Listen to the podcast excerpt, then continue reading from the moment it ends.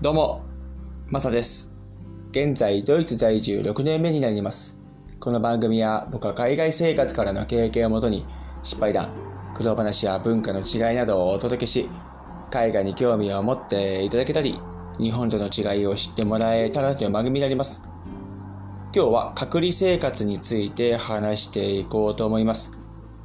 今月の頭にですね、僕の隔離生活も終わりまして、ドイツから日本へ一時帰国する際にですね、14日間ほど隔離生活をし終えました。それでですね、僕が帰った時にですね、10日間の隔離生活っていうのがあって、14日から10日に短縮できますよっていうのがあったんですね。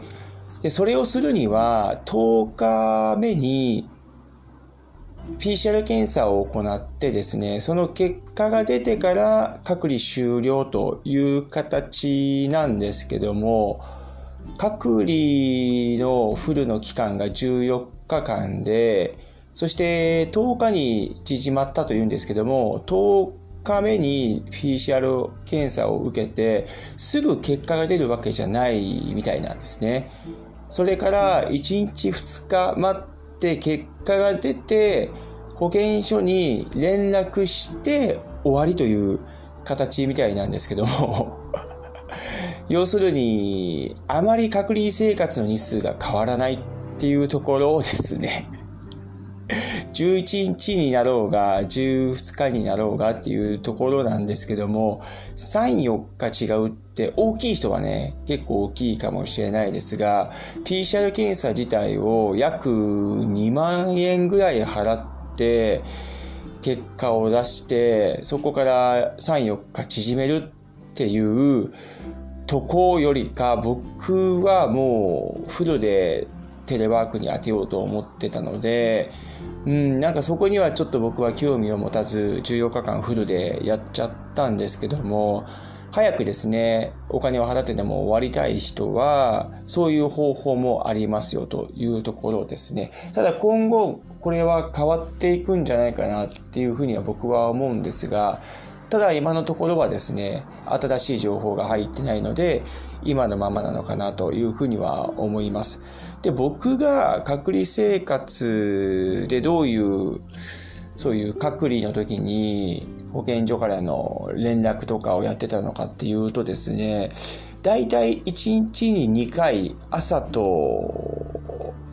ランチ後ですね、3時あたりぐらいですかね。おそらく12時から15時の間、そして9時から12時の間で、各1回ずつですね、現在の位置確認というところで、MySOS というアプリがあるんですけど、それを前もってダウンロードをしておりまして、そこにですね、今の位置情報の確認をタップして教えてくださいっていうところがあるので、そ保健所から連絡くればそこをタップして、今ここにいますよって、ちゃんと登録したところに隔離してますよっていうところの意思表示ですね。それを1日2回ですね、スマホのところの MySOS に連絡が来まして、それでやっておりました。そしてですね、あと AI による電話があります。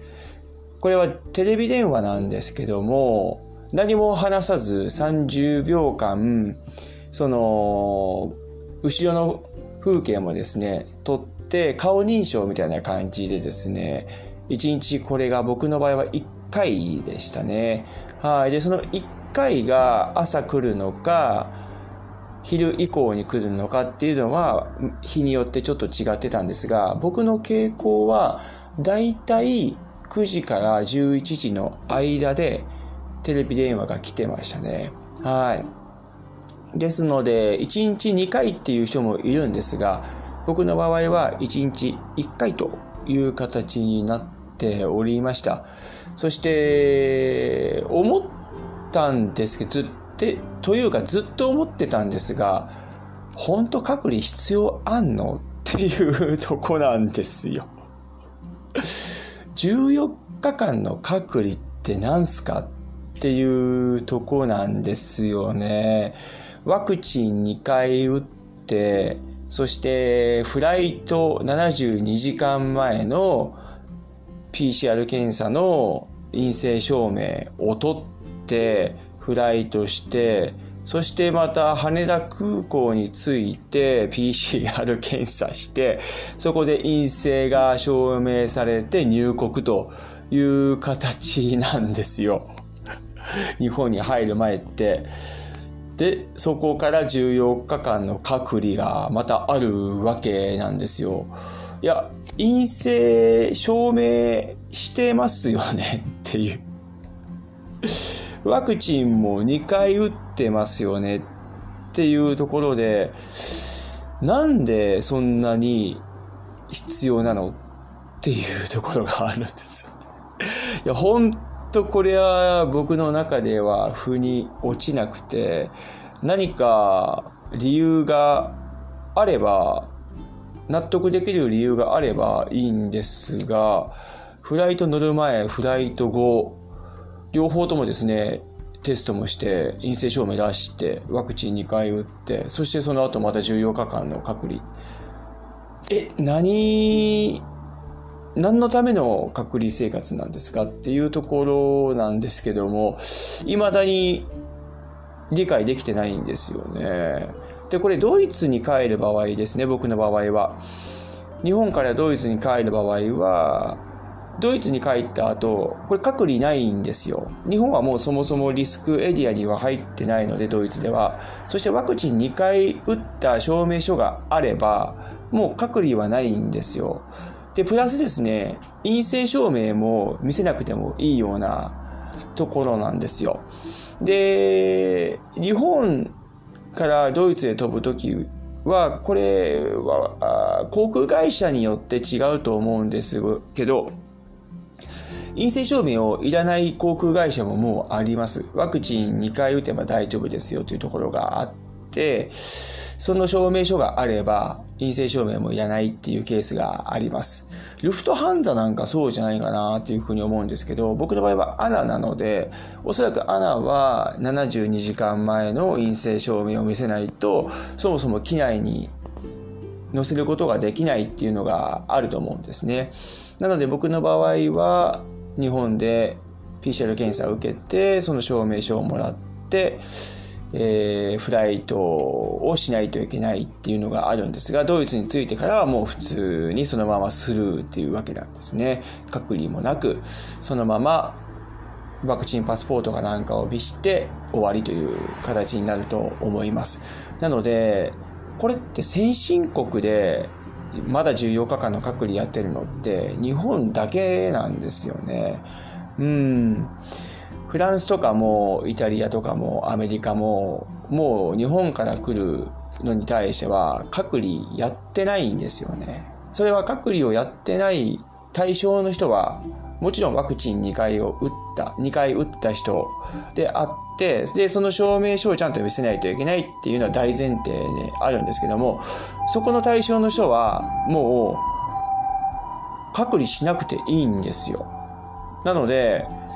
本当に日本ってなんでそんなに隔離必要なのっていうとこにいつも思わされてたんですね。未だに腑には落ちてないんですけども、なんか特別な理由とかですね、それに対してちゃんと納得できる理由があるんであればいいんですが、なんかこうネットとかでも調べてもしっくりこないんですよね。うん。もし誰かですね、このリスナーさんの方々の中から正当な理由をしてますよっていうのがあればですね、教えていただきたいなというふうにも思います。はい。なので僕が隔離をしてた14日間はそういう形で MySOS のアプリを中心としてですね、現在の位置確認と AI によるテレビ電話1回という形で対応してました。はい。今日は隔離生活というところで話させてもらったんですけども、今の段階ですね、まだ日本は隔離が必要なので、もしですね、ドイツ、あるいは他の国々から来られた方々でですね、ご参考になれば幸いです。はい。今日はどうもありがとうございました。それでは、素敵な一日をお過ごしください。ではまた次回の放送で。チャオ